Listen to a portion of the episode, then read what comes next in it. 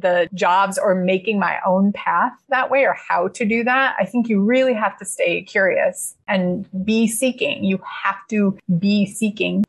Welcome to Unleashing Your Great Work, a podcast about doing the work that matters the most to you.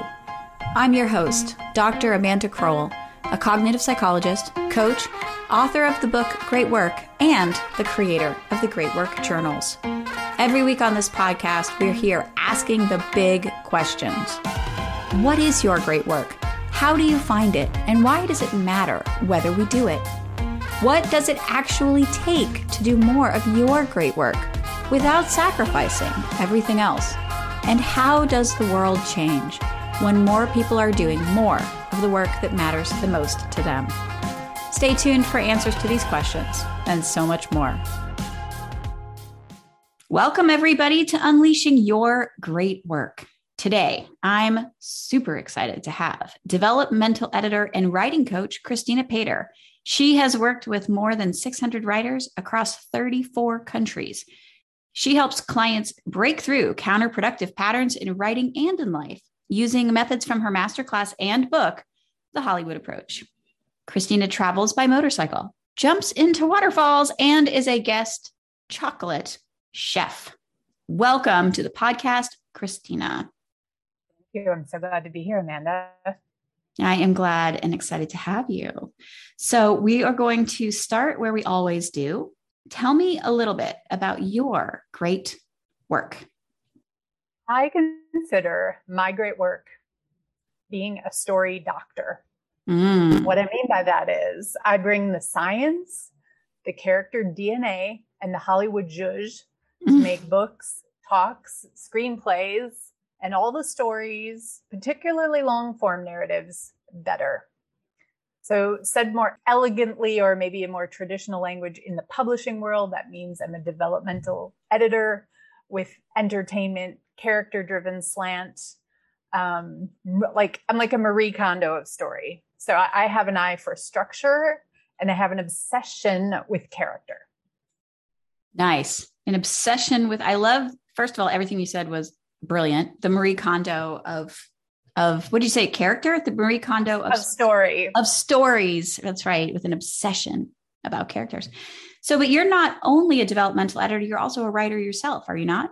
I am. That's a true story. I am a two-time author and I'm a screenwriter and probably some other stuff that I can't think of right now. But yeah, but yes, I have traditionally been a writer my whole really my whole life like since since single digits. Mm. wow. What is it about writing and helping other people write that so fascinates you? I think i would say it started early. The fashion fascination started early. I'm in a really crazy hilarious family mm. with an amazing mother five crazy aunts and i had just an unbelievable like Oprah slash, you know, um, hilarious comedian grandmother. Yeah. So every single holiday, every single anything we did together was a mini event. And like in our family, you fought for rights for the refrigerator, meaning like if you're if something you did got put in the local, and I'm talking teeny tiny small town paper, or like you fought for rights for your story to be repeated.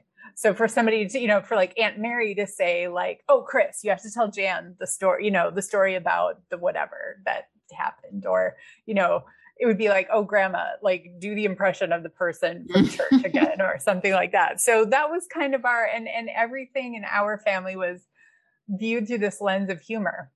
Mm-hmm. Like if it was a problem, we would make fun of it to death almost like within our family, you know, within the the sanctity of our family. And so we would just always feel better about things. And so I think it started from that truly honest place of wanting to belong to that mm. you know culture within the family. Mm-hmm. And then you uh, tell us tell us a little bit about like tell us a little of your history. So you you grew up in this amazing silly family and then you went off to film school or did you like yes. If we edit it that way that is totally what happened. Well edit it any way you like. If um yeah if we do like a little more longer drawn out uh variation i went i did my undergrad first in journalism and mm. international relations international pr communications intercultural communications. Then i worked in uh, i worked in television news i worked for nbc was my first professional job hmm. um, i had a talk show when i was 20 years old like if you can imagine my hair, if I showed you pictures, my hair would just be off the screen and it's people love that. Um, and so I I was into news, but the format for me, like oddly enough and funnily enough, now looking back, I'm like, I can't put all these stories into 30 seconds or um, like a short, you know, 250 words, something or whatever. I'm telling people's life stories. Like I just I didn't love it. And I also mm. didn't really love, I didn't love being on TV. And then in being behind the scenes in news, everything was always cut to like 30 second segments, 60. Like if you're lucky, you got a 90 second thing. And I'm like, oh my God, that's like 500 words. It's, it's not deep enough for me. I didn't realize at the time that you could have a job as a, you know, that somebody would pay you to write TV shows. Like I'm from small town Wisconsin um, where you know you bleed green and gold for the Green Bay Packers, and right. that's kind of like whatever. Like that was, and so it just never occurred to me. So I went the more traditional route in the beginning and worked. Uh, as a director of advertising and corporate marketing. I worked in luxury hotel real estate. So I had some really cool gigs, some really cool jobs. Um, and then the call, then I had a reverse stalker at age 27 a reverse stalker. stalker. That is correct. She That's... is. Uh, she was a recruiter that I worked with who had placed me in a job as a head of advertising for for a company at 25 years old, where I was in charge of a two million dollar budget. Oh imagine. oh And when I left that job, she stalked me into ta- she's like you have to write movie you know i was telling her about the company in my traditionally colorful way the way that i learned from my wonderful belgian fam belgian side of the family. And she's like what are you doing? You have to write movies. And i'm like what?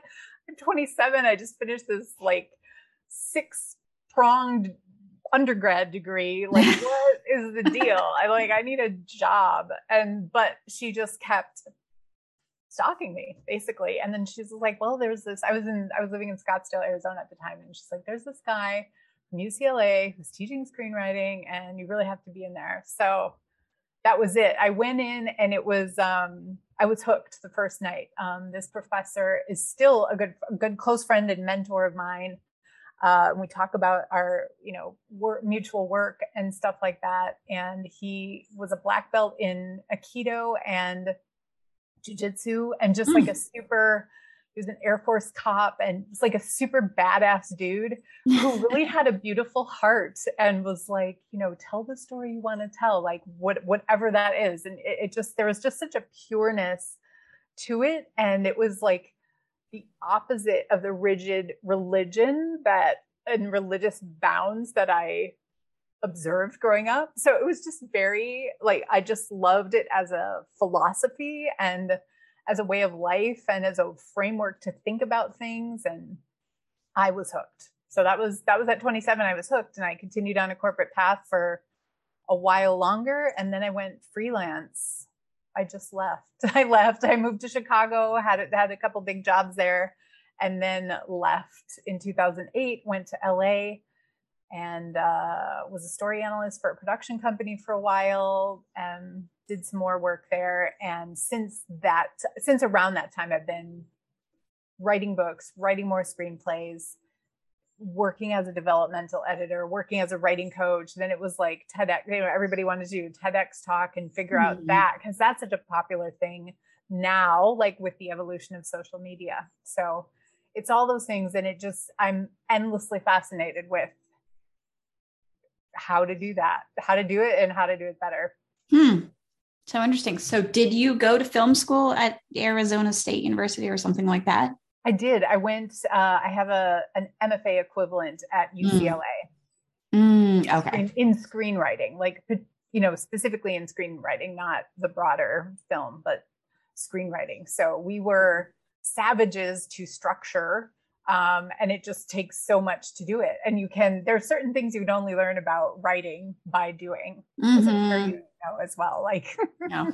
there's no teacher like doing it so wow that's so cool. And so you how, how did so do you feel like like what's the through line of all these things? Like I, I could guess at what it is but like you know screenwriting and developmental editing and tedx talks and books and book doctoring and stories structuring or story what do you call it? Story analyzing Anal- yeah analysis story structure architecture all the things yeah what's the yeah so how do all those things go together? Like what's the through line that you feel like you're bringing to all those things? Like the kristina paider lens that runs through all of those things that makes it hang together for you.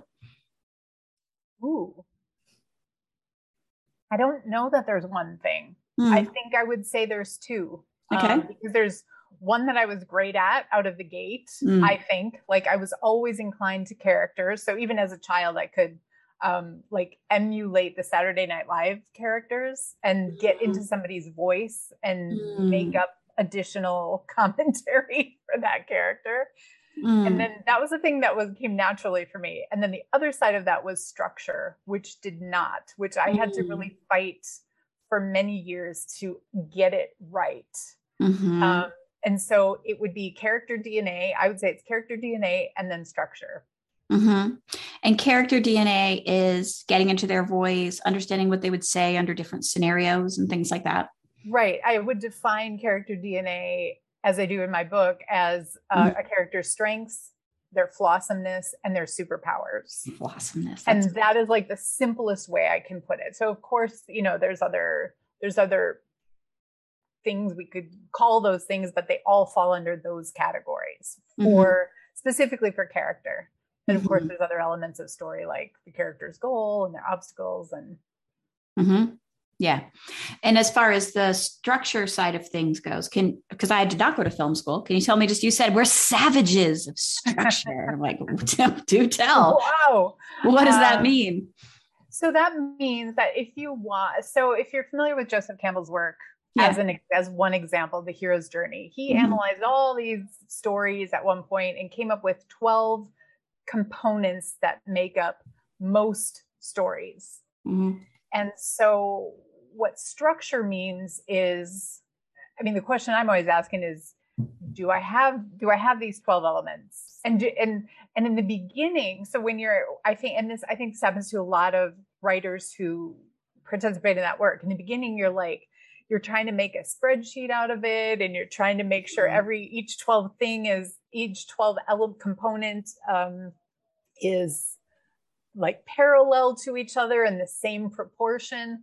And that's not the way to do it. That's not the way to do it which that is totally what i did. That is not the way to do it. That's the way to make yourself totally crazy. Mm-hmm. but it's learning how to it's learning okay what that is. And it's and it's learning how to for me, it was learning how to analyze a story like Erin Brockovich or Jason Bourne or Akeelah Anderson from Akeelah and the Bee or any any of the stories mm-hmm. out there, Promising Young Woman or uh, Lost City, Lost City that just came out.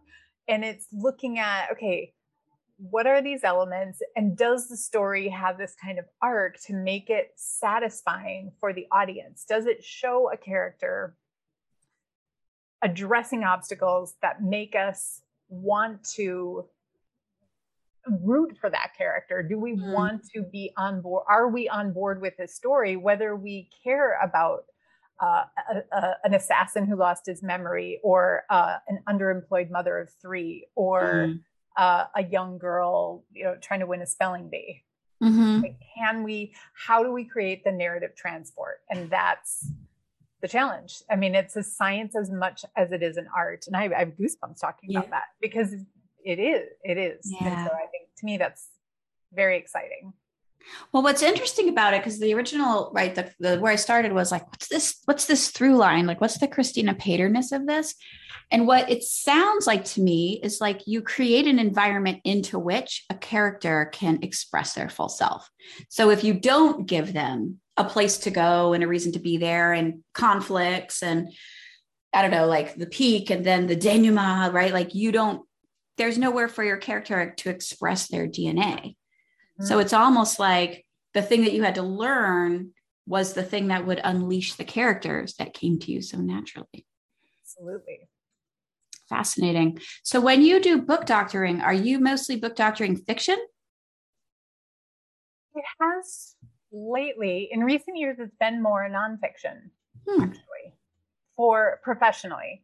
It mm-hmm. has been more nonfiction. I think um, because I have such a, a, a history and such experience in business, I do have a lot of nonfiction business clients or people writing transformative books who hmm. are like, great, I still need a structure. And mm-hmm. even though it's not hero's journey, like, so when I say I'm a savage, like, me, I've had, literally had a client call me a savage to structure. That's where that, that's where that comes to.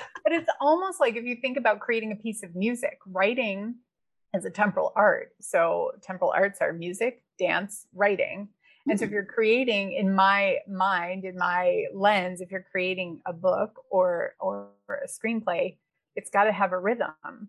Hmm. And so I help people create that rhythm using some tools that I've created called like one of them is called ultimate structure. I also have a thing called editorial grid. And it's kind of like when a mechanic puts your car up on the rack and you can do it. Like, you know, so any author can do it themselves or they can work with me to do it. Mm-hmm. But it helps whoever it is, whatever stage they're at, who's ever doing it, it helps us get the data to see, the information to see. Okay, great. Chapters three and four are four times the length of chapters mm-hmm. seven and eight. Well, that's a big, like, let's pay attention. I don't want to call it a red flag, but it's a big highlight to say, let's pay attention what's go- going on in these chapters. Or, oh, hey, this is interesting. Like this, I once had an author who was doing these very sarcastic and hilarious music references, music mm. jokes about musicians, or just like making comparisons in his business book. And it's like, and he's such a great natural comedian. So I'm like, well, great. Let's just do an analysis. Mm. I'm like, I want to do an analysis to see how often these are coming in and see if I should advise you to add more in more chapters, one or two in every chapter. Like, where do we feel the, you know, the je ne sais quoi? Where do we feel the magic is in that component? I mean, that's just like one tiny example, but Mm-hmm. It's um so again, it's balancing like the science and the math, which nobody wants to hear me say math, like it's a dirty word, but it actually Oh, I love hearing you say math. Say oh, thank you. Math, math, math. it's freeing. It's freeing if you know how to use it and yeah. you know that it can be so liberating. Yeah. So that feels very structural how do you feel like the character sort of the unleashing the character finding the voice releasing the voice all of that works in a business book? You mean releasing the voice of the author? You tell me. Like i feel like you have got such a great way of well so you say i believe you. And i actually have read your like i'm i'm halfway through your book. I wish i was all the way through. Um but that there must be a way that that sort of way of the ability to take on a voice to, to unleash a voice to express something in a way that's truer to the character dna like how does that stuff work its way through this sort of nonfiction book? Hey if you're enjoying this podcast you've got to check out the great work community.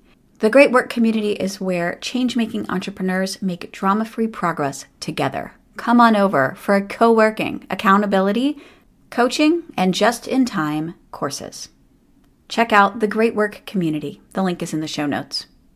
Well, I think I think it, it does in a couple of ways. You know, it depends on the person. I, you know, and when I work with somebody, I work with people one on one, and it's you know, it's just like one on one. And you read when I read a manuscript, I can obviously sense the undertones and mm. sense a bit about their personality. Mm-hmm. And when I speak with them, I can sense more about their personality. A lot of my clients are repeat clients, so they come back again and again. Mm-hmm. And by then I, you know, but by then I know them and I try to invite, as we say in California, Californians mm-hmm. say, I try to invite people to um, share more of their true self and their true voice. Uh, mm-hmm. Like this example of this guy who's really funny. Mm-hmm. New York Times bestselling author. And I'm like, you know, let your comedic flag fly. Like it is such an asset. And he's also a wonderful keynote speaker. And mm-hmm. so it's like, I know you. I've, and also I've known him for 26 years, or and I think it's now more than that. But um, it's like I know how much comedy and I'm like, you're Mhm. funny. Like, let's bring more of that out. Like, and what do you think about it? Because it's not my job to tell you what to do necessarily, but I'm like, here's what I do. I think it's wonderful and it comes across beautifully in the book. So that's that's like one example. Sometimes it's also you know how about adding a personal story about why is this book Mm. important to you and first that comes out i had another client i, I did that with and we we did some um to working together time in bakeries in scottsdale and pastry shops and having like beautiful teas and stuff like that. Um you know and i just having those con- having like a real one-on-one conversation with me and me asking the question that i know a reader would want to know you know Mhm. why is this important to you? Why is this so important to you? Where do you find yourself in this book? Why do you why do you have to do it? Like this is a ton of work. Mm. why why and Mhm. usually you know and i as you'll get as you'll get through later in my book there's a thing that i do called the six circles of why Mm. we often did to get deeper into the story and actually do like a, a story audit or analysis to make sure like why is the character doing this Mhm. especially in fiction especially if you're completely making it up or and even if you're not sometimes because sometimes you don't realize the motivation but Mm. and then you know and then you just keep asking and why is that? And why is Mm. that? And why is that? And you get to you know this pure this place of pure heart. So many of this that this has happened a few times with clients where just their pure heart just shines through and it's like would you please consider sharing that story in the beginning? Because that sets a tone of why you're here. And it's so deep and poignant and sometimes simple sometimes more complex usually very personal usually Mm. there's tears involved when they're when they're Mm. telling me but that's when you that's i mean i'm not i'm not like one of those uh, interviewers that tries to make people cry but it's a sign that there's a deep emotion and deep connection for that author for that writer to that material and same thing Mm. for for any for a talk or a screenplay or what, whatever it is so that's part of how i bring out the, the character dna is giving an author that space to tell their story even if it's just to me even Mm. if it's just to me Mhm. and then in the books that are more prescriptive narrative or prescriptive nonfiction, um, looking at the characters within the mini story, within the examples of the stories, Mhm. and how they're explaining those characters. Ah. Are you using the character DNA? Do you need to? Like, it's not always necessary. So I, I don't ever like it to be um, uh, forced, of course, but it's a good question to ask. What is Mhm. the character's strength? What is their weakness? What is their superpower? What is what is the defining characteristic? What do we need to know about them? Even if it's just a little hundred word metaphor, Mhm. you know, you can add a lot by the right description. Mhm. Right, especially if it's in like honest to the character, you can tell that as a reader. You can tell like, oh, this, you know, this adds richness, this adds authenticity, depth, even just to like a case study or something. I can see how that would definitely. Exactly. Mhm. Yeah, exactly. And then uh, you know you multiply that times the say 50 or 100 stories you have in a book and then think Mm. of how much more rich and Mm. how much more able your reader has the opportunity to get, you know, understand these people and and imagine who these characters are in their life. Oh, that's my gardener. Oh, that's Mhm. my employee. Oh, that's my husband or my son or my whoever. Yeah. Or that's me when I was feeling that way. And that's me when I was feeling this way. And wow, I, I'm resonating all over the place here, if it's honest. Hmm. Fascinating. So your six circles of why is a great segue to, you know, back to you when, you know, like why? Why are you doing this? Like, why are you writing screenplays? Why are you book doctoring? What's the joy here for you? Like, what is it allowing you to become or do?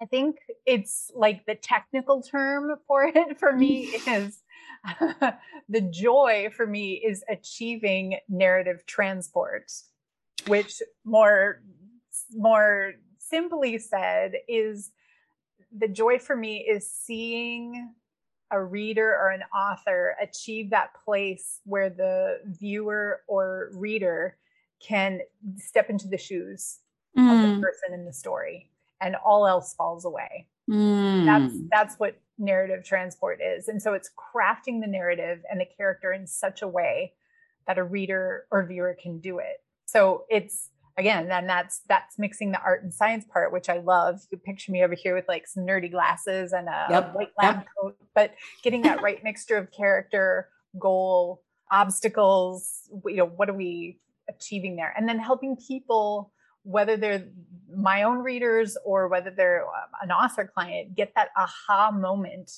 in their own work mm. or in mine to to help them in another place. And like a, a, great example of that happened recently. A reader wrote to me and said um, to say that she thinks of my story every day when she has to get up the courage to give herself medical shots. Mm. And so she's gotten to this point in her life where she has to give herself shots every day. She hates it. It's scary she doesn't want to do it, but she has ha, needs to do it, and also wants to do it because she needs to do it. Mm-hmm. And so, the idea, my book has nothing to do with, well, I guess it in a way, medical maybe uh, panic attacks, um, yeah. but my jumping in waterfalls. I tell the story of. yeah, why don't you back up a little and tell us that story so we can understand? Sure. Sure. So in my book, The Hollywood Approach, which came out last year, um, the okay. subtitle is Script Your Life Like a Hit Movie and Live Your Wildest Dream. So I mm. walk readers through exercises and chapters about how to analyze your own life, where you're at, what you want, and how to map out where you want to go uh, in a very step by step, fun exercises, you know, using all kinds of movie characters as examples and what they did great and what they did not so great, like in their movie stories, real life and fictional characters. Mm-hmm. And I also include my story of uh, when I came to the Dominican Republic nine years ago. Uh, I was having debilitating panic attacks in the water. Uh, mm-hmm. And they mm. went from me being a rescue swimmer and leading a rescue of two boys in a riptide to mm-hmm. I can't put my foot in the water without freaking out and basically feeling like I'm having a heart attack for a couple of hours. Mm. Uh, and so, just fast forwarding after that fateful panic attack, I found this place in the Dominican Republic called 27 Waterfalls. And what you do is you hike up for two hours, and the only way back down is uh, air evacuation or jumping into all of the falls. Wow. And, and, I was ready at that point. I had been dealing with panic attacks for 10 years in the water. Mm. And I was ready to what I felt was risk cardiac arrest or make these jumps. I was ready to do mm-hmm. something really dramatic. And it wasn't scary until I started doing the jumps and had six panic attacks in the first six jumps Mm-hmm. And so it was so part of the book uh, chronicles how I go through that and how you can use this approach to, you know, really figure out what you're doing, why you're doing it. You know, again, why I had asked myself why a million times. I was very clear on my why.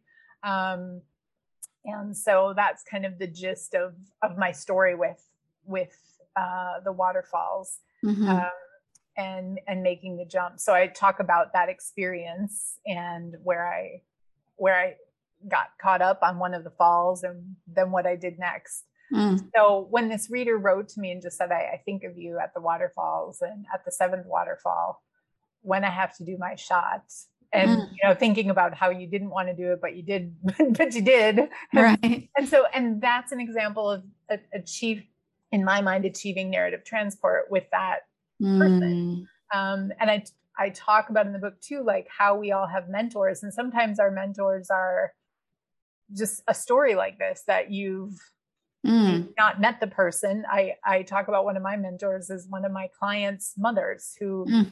um, did this amazing thing with swimming and a swim a swimathon to help someone else in need. Never met her mother. Her mother has since passed, but the idea that she she had to be so brave to do this thing i thought of her when i was she did this thing at the pool and so i would think of her as i was later in my recovery doing laps mm. but going again, going back to the reader, and even that story too, it's like creating the narrative transport. This reader was able to step into my shoes on the waterfalls, mm-hmm. see herself in that story, see the parallel she needed, the example she needs and currently needs to get through these shots every day. Yeah. And I just, I can't it's always wonderful to hear from readers when they've taken an action, they've made a decision, they've taken a leap of some kind. a lot of them write to me and mm-hmm. say, I'm not jumping in the waterfalls. And I'm like, dude, I'm not jumping in the waterfalls anymore. I'm like, well, this is not a renewable licensing. But the idea is that we can find the heroine or hero or courage within ourselves to do the thing that's going to change our life. Hmm.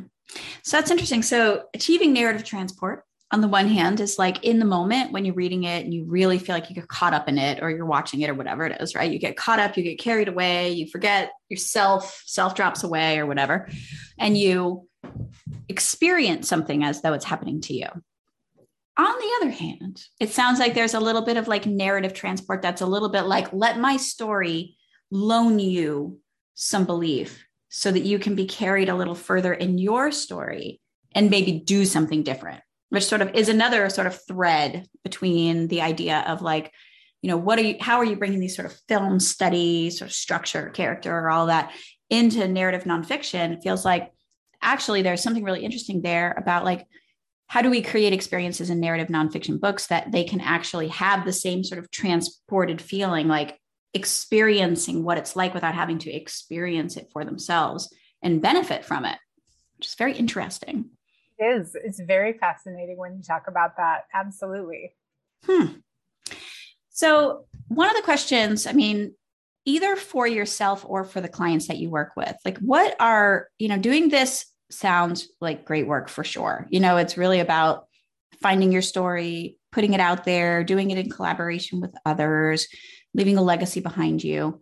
And I've never met anybody with a history of great work, especially a sustained history of doing great work, who hasn't had quite a lot of struggles and things to overcome and like self doubt and, you know, dark nights of the soul or whatever. And I'm curious, like, what either, like, what experience have you had that you've had to overcome in order to be able to do this? Or what sort of experiences do your clients tend to have that you help them through, or both?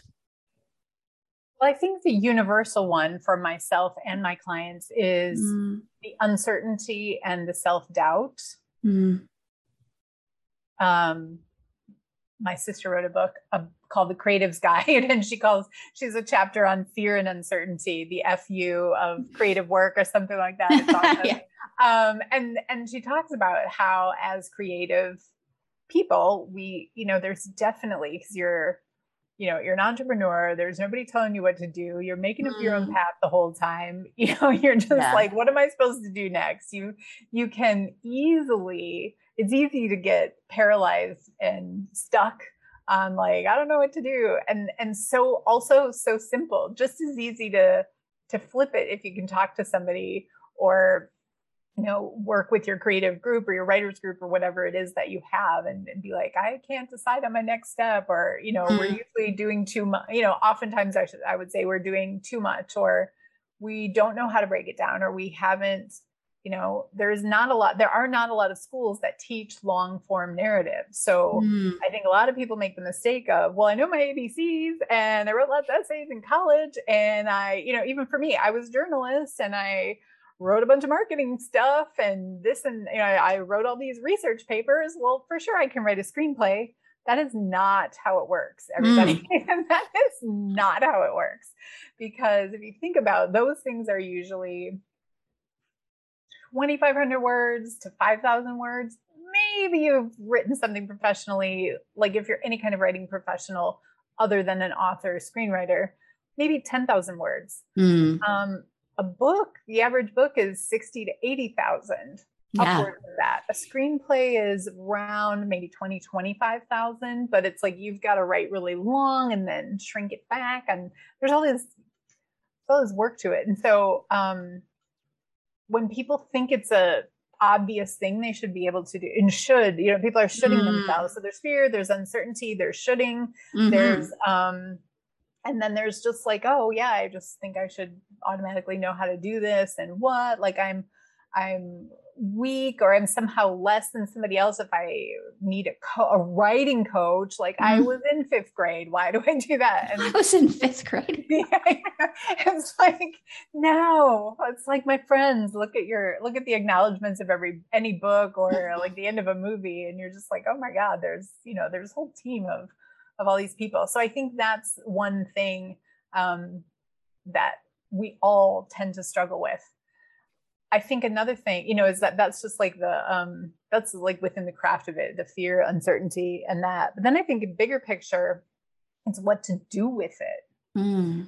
What to do, like for me, you know, being uh, you know, bringing Hollywood zhuzh or and before that, um, editing, developmental editing before I knew what that was. Like, what do I do with that? you know there are jobs for you know i can be a reporter i can be a mm. journalist i can be a talk show host i can be an advertising director mm-hmm. i can be a mm-hmm. marketing director i can be a copywriter like it's so very not what i wanted to do mm-hmm. and not being mm-hmm. aware of the the you know jobs or making my own path that way or how to do that i think you really mm-hmm. have to stay curious hmm. have to stay curious and and be seeking you have to be seeking the thing that you that you want to do hmm. because you won't otherwise you won't know what to do with you you may not know what to do with it whatever your great work is how do you okay so give us an example of like you know no nobody there was no job description of we need somebody to bring the hollywood zhuzh to narrative nonfiction. So how you know okay be curious be on the lookout seize opportunities i guess but like what's an example of an opportunity that you seized or like a wait like a, a windy path that somehow worked? Like tell us how to do that because i do think you're absolutely right that so many people doing great work it's so personal it's so specific you really it's calling you from the inside you know it exists because it's inside of you but there's no mirror for it anywhere like how do you navigate that right. how did you navigate that well i navigated it by jumping around to different jobs in the until I was 40. And I don't mean like overly jumping, but I was yeah. at places two to four years. So first I was mm-hmm. the director of advertising, then I was a, a director of marketing, then I was another director of marketing. And in the first director of marketing is when I started screenwriting. Mm. And people, I mean, and that was that was in the late 90s. So it was fax machines. That was like when um, Ben Affleck and um, Matt Damon. Thank you very much. Oh my God, you're so great at this game. We're like faxing each other like versions of Good Will Hunting. Like that's how it was being done.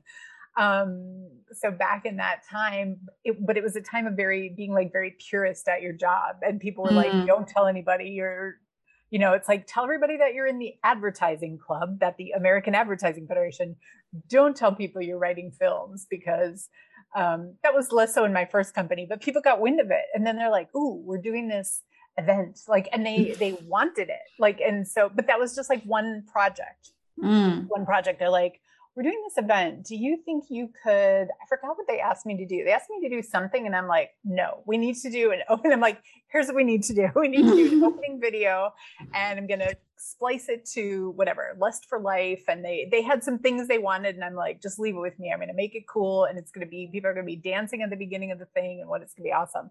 Mm-hmm. So like that was an example, and then we did that event in the US and then the European team had me come over and replicate that event in London. That that was like one project mm-hmm. within like at a time that companies were merging and consolidating, doing all these crazy things. Mm-hmm. The next place wasn't so much for Hollywood Zhuzh. Mm. And then the last corporate job I had, I came in as a director of marketing. And it was like a newly created position, like a hybrid of other stuff. And I think um, they also were very much like you can write you can have writing a screenplay on your smart goals or you know as, for the company like for, for a personal smart goal but maybe don't go around telling people mm-hmm. that that stuff. And it's like okay people. But also by then like i was on my track to be the senior vp and i had my own department And so it was basically like a great big laboratory for me of mm-hmm. where can I, you know, where can I stick in the Hollywood zhuzh? And so we had client entertainment, we had mm. like um conferences, and these, by the way, are like real estate finance conferences right. like a mosh pit of like 98% white men in black suits and you're like what are you doing i would have to listen to like xanadu um, from olivia newton-john just to like walk through the lobby of these places but it was a challenge for me because it's like yeah. okay like we want you know we want to be we want to have the party that's the most talked about party okay that's fine um, but other things like gifting program like we mm. had a Christmas and birthday gifting program for clients. Like just, you know, I just would put on the creative hat and I got to run the show because it was hmm. like, you know, it was like a company of one, we had 150 on our US team. And I, I got to work directly with the CEO. And I think he just was like, I he didn't have time. Number one, he's like a world class negotiator. And he's like, I don't. He's like, I love. He's like, our our clients talking about us. Yes, like that was his metric. And so it was like, okay, great. Like so now, you know, I would just do kind of some crazy things.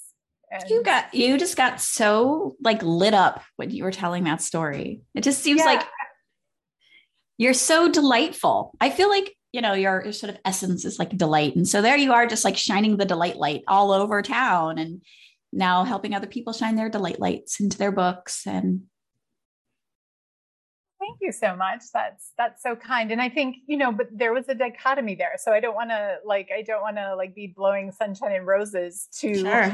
too much like there was a dichotomy there because yeah.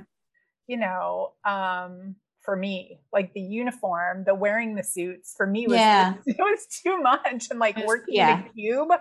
Oh my God, I hate it. You know, I had like this treehouse loft that I bought in Chicago. And I'm just like, I can't work in this ugly yeah six by six cube. Like how what ah. so there were, you know, and I'm not saying like, oh, that was the biggest problem I had because there were some cultural problems. There were some things, and I just really like, I'm a person like, give me just a big stack of your manuscripts or the project, and mm-hmm. kind of let me let me sit here and play. And then let me meet with small groups of people or one person one on one when it's time to present something or I have a you know question or a breakthrough or need an approval or something like that. So, you know, ultimately it was a wonderful experience and I'm super grateful for it. But I think that's important to know too when people are struggling with their great work of like, God, if you can find the 100% pure awesomeness of a situation, that's great. If you can look at the lens of what you're gaining through one of those like I did in treating it treating it my, like my lab. Nobody nobody else would say that that I can think of. You know, my laboratory I got to experiment and just yeah. like do things that I thought would be fun and and the way I got to do it. Mm-hmm. Well, that's what I think is is interesting is like because a lot of people like you said who are struggling there there are a lot of people in jobs that are like lackluster, right? They're not terrible. Maybe they have some golden handcuffs, like, oh, I yeah. finally got this job. I'm finally yes. a lawyer, you know? Yeah. I gotta leave it. Oh.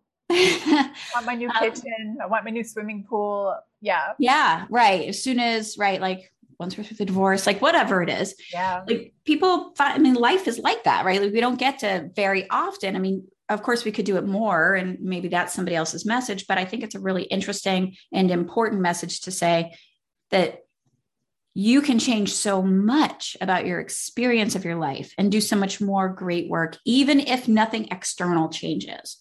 And that's what I liked about your story so much. It was like, yes, I was working for the, you know, least innovative, you know, cubicle nation, maybe, you know, like a bunch of traditionalists. And clearly this was not my tribe. And if you're on the lookout for the opportunities, if you see it, you can seize it. You can be who you are. You can do more of what you want in like little ways. And then, of course, you should leave if you're really unhappy, but you don't have to leave in order to be happier. And right. I think that's super true. And I think, too, in the context of, of the Hollywood approach and and mm-hmm. story and storytelling. It's about the story you're living. So what story are you telling yourself about your experience? Mm-hmm. What is your mm-hmm. goal? So like if you're miserable, and I'm just putting myself back into these my like my last three jobs. If you're miserable, you're having a really rough time, mm. can you identify a goal for being there, whether it is stock option vesting, achieving mm. that title level, and you can leave right after you get it, or a certain amount of Amex miles. Like, think of, I mean, and I'm not saying those are the only things, but it's like those no, are like yeah, bonus, you're absolutely right. Those are right. Those are like the bonus things, but but also like it is. It's time to assess like why are you there? What are you getting out of it? What yeah. can you get out of it? What could you possibly otherwise get out of it? I mean, and mm-hmm. I will say this company couple only a couple years ago called me back and said, "Hey, can you step back in the PR, PR portion of your job for three months? We have we have a gap." And mm. I'm like, "Oh, sure, yeah. I haven't talked to any of these reporters or people for like ten years. Are they sure? Whatever you need." You know, I was like, "Sure." I had like I had the bandwidth and could do it, and so for me, another part of my thing was having this corporate infrastructure that I could always go mm. back to if I needed to. Number one. Number two, like, come on, my clients were Four Seasons, yeah. um, awesome. intercontinental hotels, like Ritz Carlton, you know. So I, am always happy to take a project with, with any right. of those, you know, so I get yeah. to look at pretty things and go to pretty places. And yeah. um, so anyway, the point though is is not just what I can do; it's what can what can your what can you do? What can our what can your people listening to this do?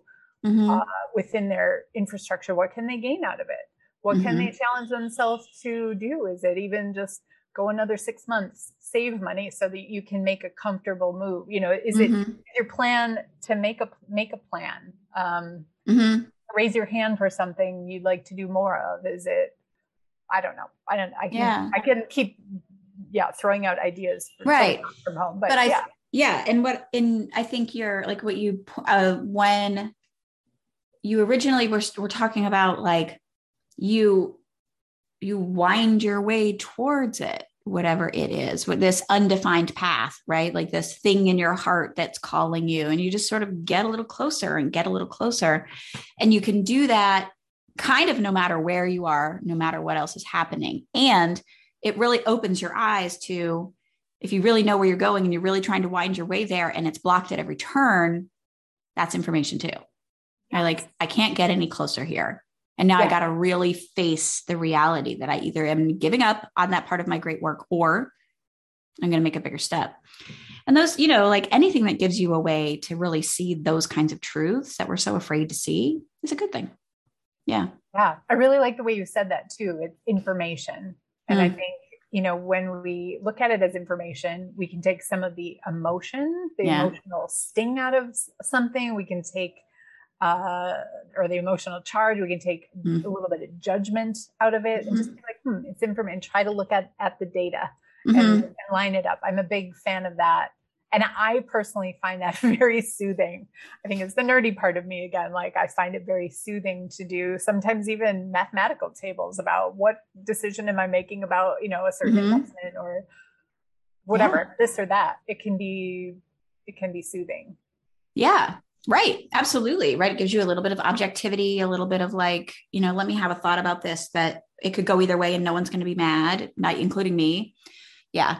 Really, really helpful.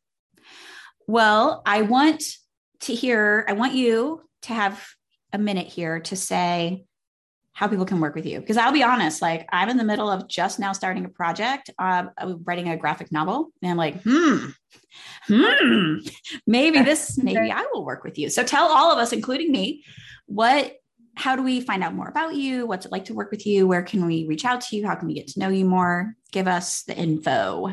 You got it. Um, so I work only privately and one on one with clients, and mm-hmm. I take about 10 clients mm. year. I do currently have slots, and you nice. can find me on all the socials and all the channels at mm. Kristina Paider. I'm on. I'm most active on. I would say most active still on Facebook, but trying mm. to move over to uh, more on LinkedIn, Instagram, and TikTok.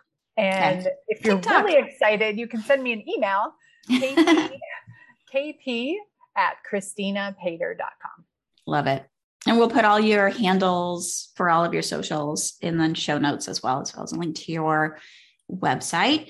And apologies for not saying this first, a link to your fabulous book, The Hollywood Method, so that people could actually, I feel like I know you at least a little bit just from reading your book. You're so like open and honest in your characters, they sparkle. So it's a great read. And I'll put a link to that so as well. Much. Thank you. You're very welcome. I just really want to thank you for taking time to talk to us. It was very, very interesting. And I'm sure that lots of people will be buying your book and learning more about you. And we're just so grateful for your time. Pleasure is mine. Thank you so much. Thanks for listening today to Unleashing Your Great Work. If you liked what you heard, please subscribe and leave a five star review. And make sure you check out my book, Great Work Do What Matters Most Without Sacrificing Everything Else. It's available everywhere you get books. See you next time on Unleashing Your Great Work.